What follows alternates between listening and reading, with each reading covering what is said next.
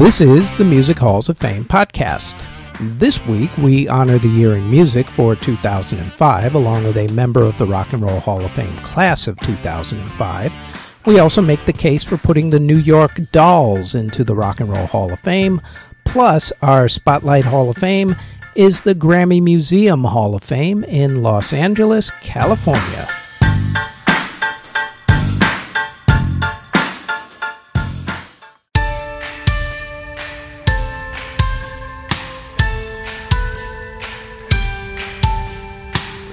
Before we get going with the podcast, like everyone tells you, please like, subscribe, and hit the notification bell so you'll know when these podcast episodes drop, which is usually every Thursday.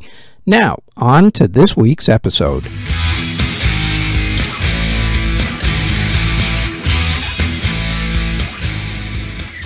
The year was 2005. In music, soon to be country superstar Carrie Underwood won American Idol.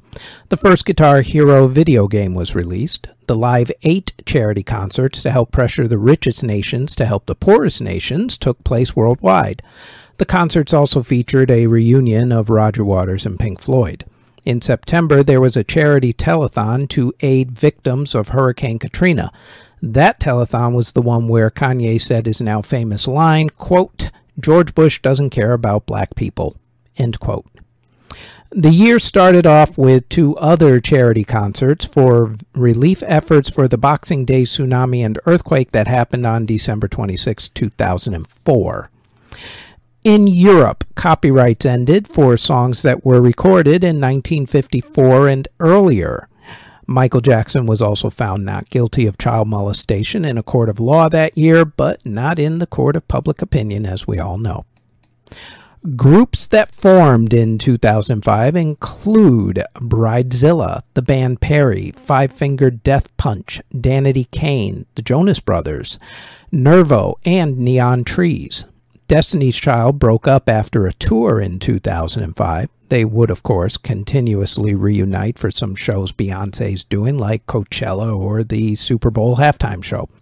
Other bands who broke up until, of course, their inevitable reunions or announced their hiatus were Accept, Autograph, Blink 182, The Calling, Cooler Kids, The Corrs, Curve, Dirty Vegas, Eiffel 65, The Eurythmics, Jam and Spoon, The Osborne Brothers, not to be confused with the Brothers Osborne, the Postal Service, Rocket from the Crypt, and S Club 8, which was a spin off of the S Club 7 group. Groups that got back together in 2005 included Alice in Chains, the Backstreet Boys, Buckcherry, Junior Mafia, Devourment, Love, and Van der Graaf Generator. Rihanna, Chris Brown, and Panic at the Disco released their debut albums in 2005. The Emancipation of Mimi by Mariah Carey was the biggest selling album in America that year. Other top selling albums in 2005 were from 50 Cent, Kelly Clarkson, Green Day, The Black Eyed Peas, Coldplay, Rascal Flatts, Gwen Stefani, Kanye West, and The Game. On the singles front, Mariah had the top single of the year with We Belong Together, which broke a record the week of August 5th when it was number one on nine different Billboard music charts all in the same week. Other top selling singles were by Gwen Stefani with Holla Back Girl, Mario with Let Me Love You, Kelly Clarkson with Since You've Been Gone, and also Behind These Hazel Eyes, Ciara and Missy Elliott with One Two Step, Kanye and Jamie Foxx with Gold Digger, Green Day with Boulevard of Broken Dreams, 50 Cent and Olivia with Candy Shop, and the Pussycat Dolls and Busta Rhymes with Don't Ya. In country music, Carrie Underwood had a very big year. Other artists who were hot that year were Big and Rich, Kenny Chesney, Brooks and Dunn, Toby Keith, Jason Aldean, Miranda Lambert, Dwight Yoakam, Dierks Bentley, Montgomery Gentry, Lee Ann Womack, Trace Adkins, and comedian Larry the Cable Guy. In hip hop, 2005 was dominated by 50 Cent, who had hit songs Candy Shop, Disco Inferno, Out of Control, and just a little bit on the albums The Documentary, The Massacre, and Get Rich or Die Trying soundtrack. Eminem with Mockingbird, Ying Yang Twins with Wait, T.I. with Bring 'em Out, Fat Joe with Get 'em Poppin', Kanye with Gold Digger, Trick Daddy with Sugar, Nelly with Er Time, The Game with Hate It or Love It, Ja Rule with New York, and Jeezy with Soul Survivor were also big hip hop hits. In Latin music, Frankie Negron, Aventura, Olga Tanon, La Secta All Star, Panda, Reik, N'Klabe, Andy Andy, Luis Fonsi, Jenni Rivera, Juanes, Grupo Montes de Durango, Luny Tunes and Baby Ranks, Patrulla 81, Chayanne, RBD, Ivy Queen, Wisin and Yandel, Cristian Castro, Luis Miguel, Sin Bandera, Tito Rojas, Ricardo Arjona, Daddy Yankee, Thalia, Grupo Mania, and Ricardo Montaner all had very good years in Latin music.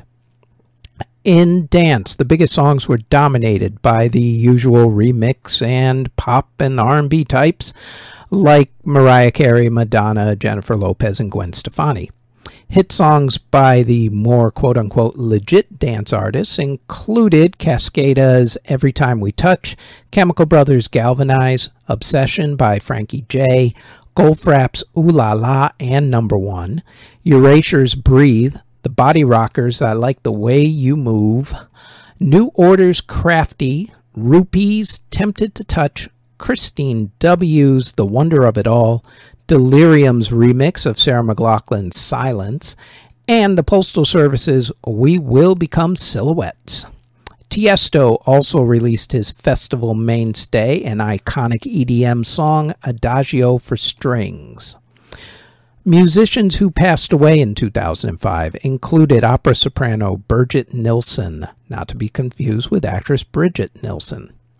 Brazilian singer Aurora Miranda, drummer Mike Botts, and guitarist Jimmy Griffin of Bread, drummer Tony Meehan of The Shadows, musician Ray Bumatai, blues singer R.L. Burnside, singer extraordinaire Mr. Luther Vandross, singer Shirley Goodman of Shirley and Company, singer Eugene Record of the Chi-Lites, Barry Cowsills of the Cowsills, who drowned during Hurricane Katrina, blues musician Clarence Gatemouth Brown, guitarist Nick Hawkins of Big Audio Dynamite 2, guitar legend Link Wray, drummer Mark Craney of Jethro Tull, singer-songwriter Chris Whitley, singer Long John Baldry, guitarist Derek Griffiths of the Quarrymen, drummer Keith Knudsen of the Doobie Brothers, singer Edward Patten of Gladys Knight and the Pips, singer Danny Joe Brown of Molly Hatchet, guitarist Rod Price of Foghat,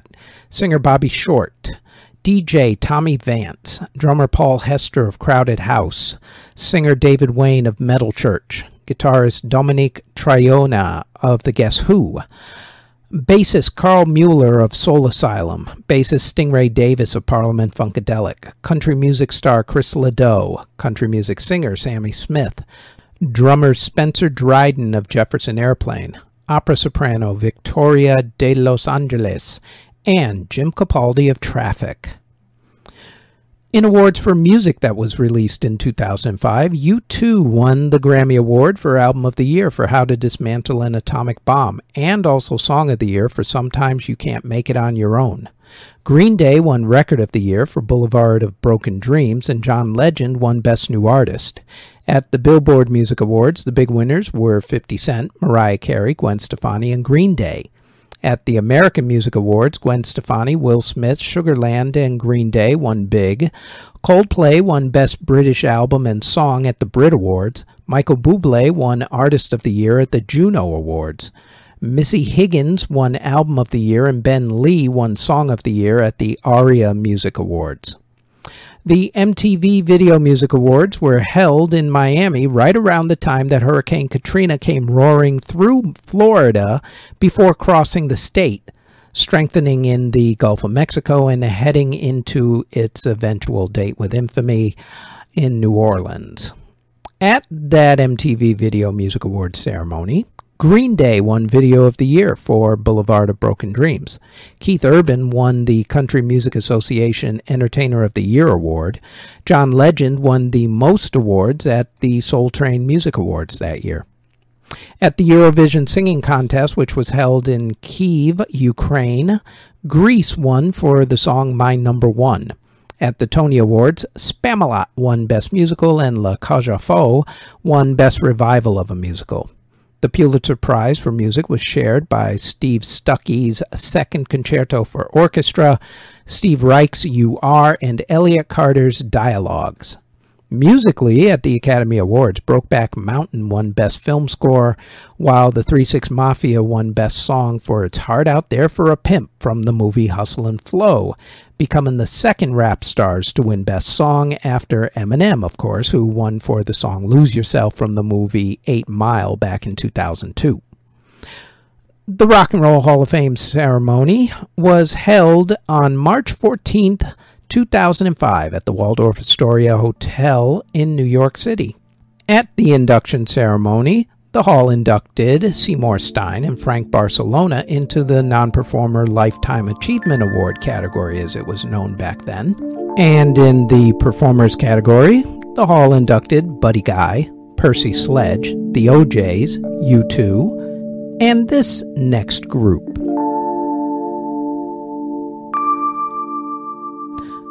The Pretenders were started by lead singer and guitarist Chrissie Hynde. Hynde was born in Akron, Ohio on September 7, 1951. She spent her childhood going to concerts in Cleveland, Ohio, then studied art at Kent State University and joined a short lived band called Sat Sun Mat. That band also had Mark Mothersbaugh, who eventually joined the iconic 80s band Devo. Chrissie was at Kent State when the infamous massacre of four student protesters by the Ohio National Guard troops happened on May 4, 1970. And while she herself wasn't injured, the boyfriend of one of her friends was one of the four students who were killed that day. Chrissie pulled up stakes and moved to London, England in May of 1973. Once there, she worked at the music magazine NME. She fell into the punk rock scene in the mid 1970s, working with The Damned and The Clash and even the Sex Pistols before eventually forming The Pretenders. Gerry Mackleduff was the original drummer, but he was replaced by Martin Chambers. The final lineup for the first album was Chrissie Hynde, Martin Chambers on drums, Pete Farndon on bass, and James Honeyman Scott on lead guitar. That lineup was the one that was inducted into the Rock and Roll Hall of Fame. The Pretenders recorded their debut album, The Pretenders, named because, as we all know, you can't be considered a recording artist without naming an album after yourselves. Anyway, the album had the hit song Brass in Pocket. Their second album, Pretenders 2, came out in August 1981 and got them more attention and success. One of the main themes of this band is the fact that they've gone through an awful lot of band members. Even before they settled on their lineup for their debut album, they went through a few more changes. Things might have been more consistent if drugs hadn't played a huge part of the band's history.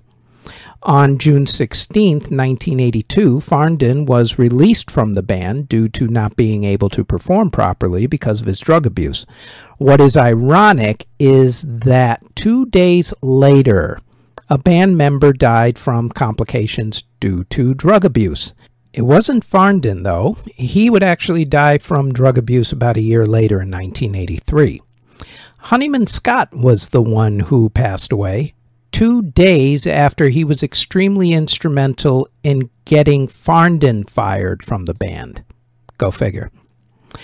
Chrissie and Martin pressed on by getting Billy Bremner from the band Rockpile and Tony Butler from the band Big Country to help out on what became their next big hit, Back on the Chain Gang. Then they decided to replace Bremner and Butler with Robbie McIntosh and Malcolm Foster in order to finish their next hit album, 1984's Learning to Crawl, which also had the hit single Middle of the Road. After that, the band went through a ton of band members. Chambers was dismissed from the band after their appearance at Live Aid in 1985. Foster left right after Chambers did in protest. In 1986, the band released the album Get Close, which had the hit Don't Get Me Wrong. Then they went on tour with some session musicians, including Bernie Worrell of mm, Parliament Funkadelic. Go figure. The parade of session musicians continued through various projects after that, although Chambers did come back in 1993. Overall, the Pretenders made 11 studio albums, 4 compilation albums, 1 EP, 4 live albums. Of those, their first three albums, Pretenders, Pretenders 2, and Learning to Crawl, all went top 10 in America.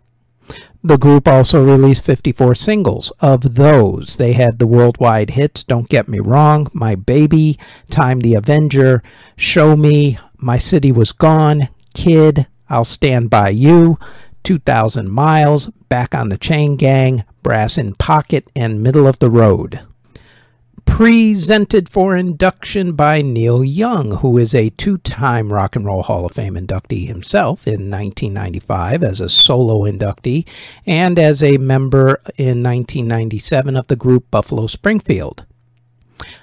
The Pretenders, with Chrissie Hynde, Martin Chambers, Pete Farndon, and James Honeyman Scott, inducted into the Rock and Roll Hall of Fame in 2005.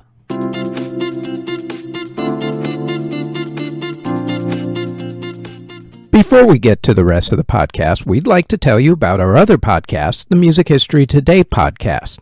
Every day we tell you what happened on that date in music history, along with music releases, birthdays, and passings. So, if you like this podcast and want more music history, then please search the Music History Today podcast in audio or video form on YouTube or wherever you get your podcast from.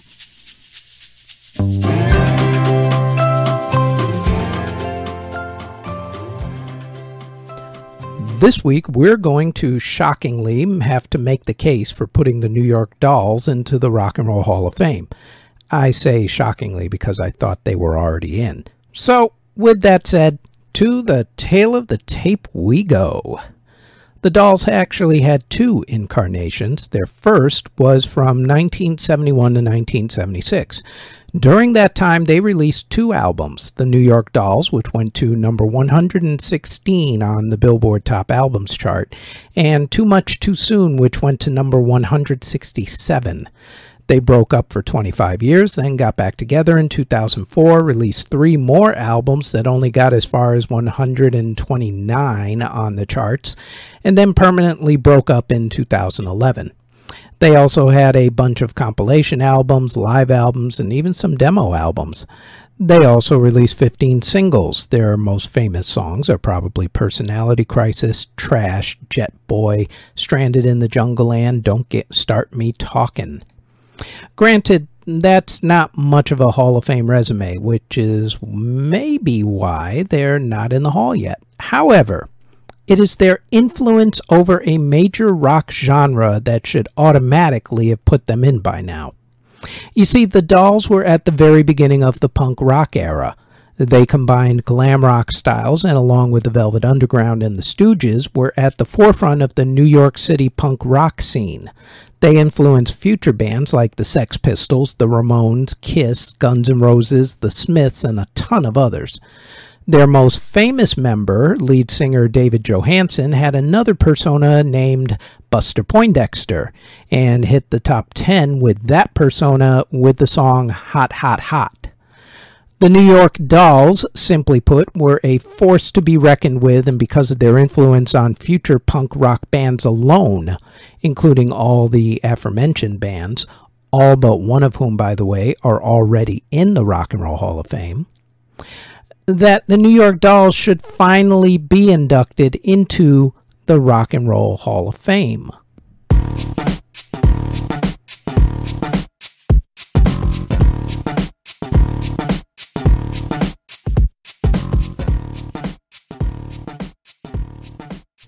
This week's Spotlight Music Hall of Fame is the Grammy Museum Hall of Fame in Los Angeles, California. There are actually three Grammy museums now, with one in Newark, New Jersey, and the other in Cleveland, Mississippi, to go with the main one in LA. The Recording Academy runs the museums but has been inducting members into its Hall of Fame since 1974.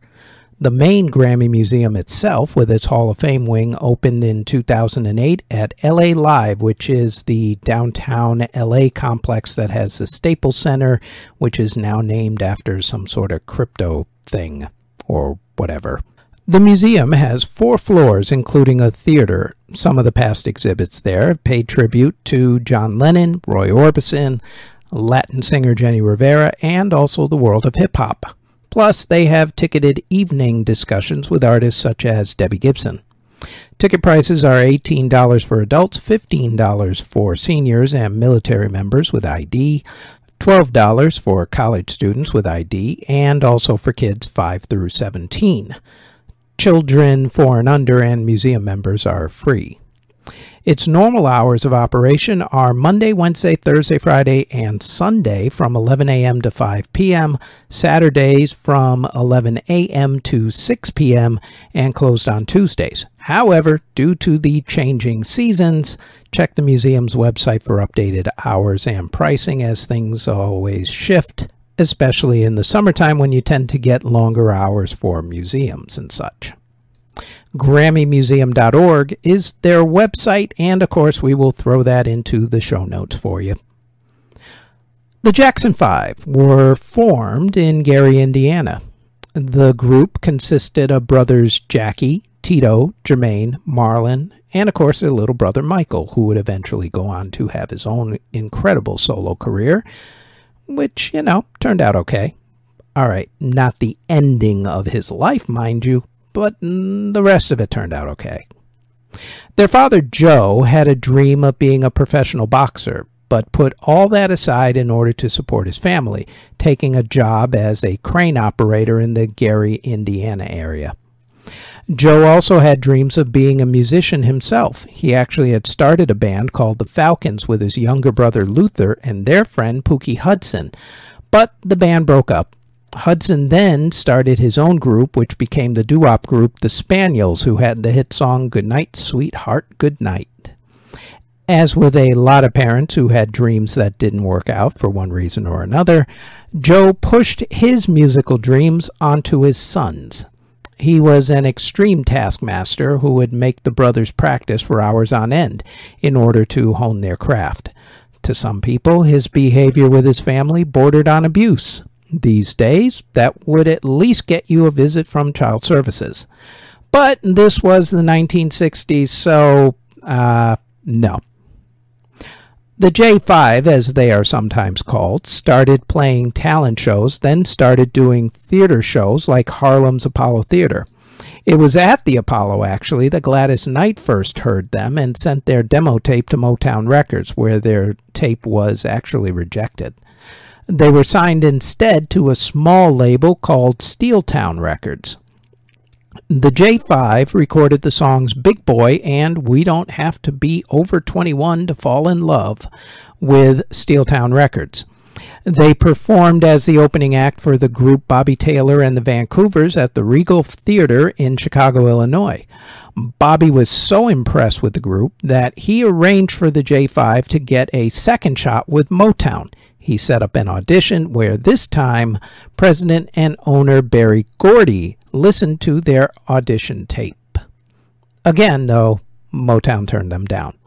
See, they didn't want a young act because they already had another young act, some teenager at that time by the name of Little Stevie Wonder. Think he turned out okay. However, after thinking about it for a little while, Motown decided to take a chance and actually signed the band to a contract. In 1969, they recorded and released their full length debut album called Diana Ross Presents the Jackson Five. Fellow Motown artist Diana had become the group's caretaker of sorts for Motown in order to get the group acclimated to the Motown assembly line way of doing things and to also get them some extra publicity. That album had one release, but it was a big one. Their number one smash single, I Want You Back. In the next six years, they put out 14 albums for Motown Records, including a live album, a Christmas album, a soundtrack album, and a 1971 Greatest Hits album, which was actually the first album that I ever bought that wasn't considered a kid's album like Sesame Street. There you go. They also released 17 singles that hit the Billboard Top 100s chart.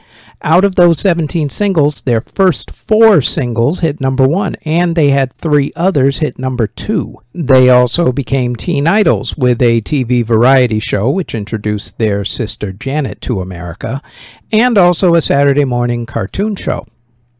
The song that the Grammy Museum put into its Hall of Fame in 2017 was the group's second official single.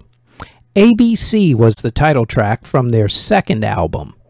The song was written and produced by the Motown collective known as The Corporation, which consisted of label head Berry Gordy, Freddie Perren, Deke Richards, and Alfonso Mizell, who was part of the producing duo with his brother Larry called the Mizell Brothers. While Motown's musicians often went uncredited during the 1960s, it is believed that the musicians playing on the song, other than the Jacksons, were David T. Walker, Louis Shelton, and Don Peake, all of those on guitar. Wilton Felder on bass guitar, Gene Pello on drums, Freddie Perren on keyboards, Sandra Crouch on tambourine, and somebody on bongos. No one seems to remember who that was, actually. Don and Gene, by the way, were members of Motown's now famous house band, the Funk Brothers. The song ABC was recorded at Motown's recording studio in Detroit, Michigan in December of 1969. It was the third track listed on the 12 track album and was released as a single in America on February 24, 1970. The B side song was The Young Folks, which was a song that was originally recorded by Diana Ross and the Supremes. Three days before the single's release, the Jackson 5 promoted it with a performance on American Bandstand. ABC was their second straight number one song and holds the honor of knocking the Beatles song Let It Be off the top spot.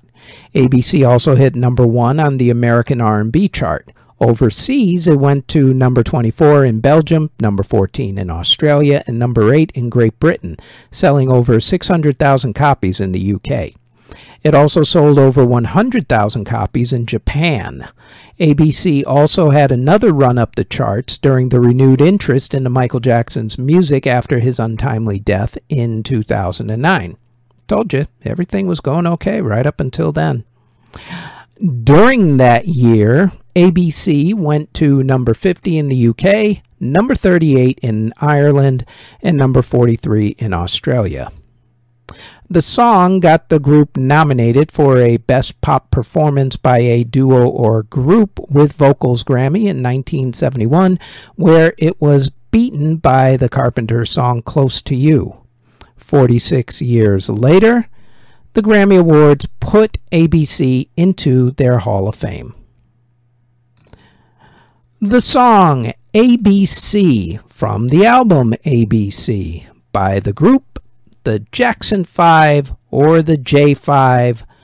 They eventually were called the Jacksons once they left Motown Records. In any event, the song ABC inducted into the Grammy Museum Hall of Fame in 2017. And that is it for this episode of the Music Halls of Fame podcast. For more podcast episodes, which drop every Thursday in audio and video form, then please like, subscribe, and click the notification bell on YouTube, Spotify, Apple Podcasts, iHeartRadio Podcasts, Castbox, Google Podcasts, or wherever you get your podcast from.